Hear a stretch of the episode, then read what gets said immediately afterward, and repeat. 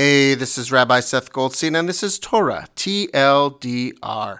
Abraham is called by God in this week's portion of Lech Lecha to go forth from his native land, from the land of his ancestors, to a new place, Canaan, that God will show him. This is the beginning of the covenant, the relationship between God and humanity that is passed down to us. Abraham is living in Haran, and he is chosen by God for this special relationship and journey. This is where the Torah picks up, but if we look a few verses back in Genesis to the end of last week's portion, we learn something interesting. Abraham's father Terach had already packed up his family, including Abraham, and left his native land of Ur to travel to Canaan, but only got as far as Haran before settling there.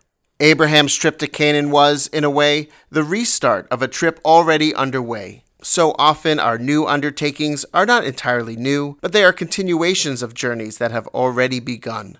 Past generations, or even earlier versions of ourselves, laid the foundations upon which we build, and our long range goals sometimes require pausing and reassessing, only to be picked up when we are ready.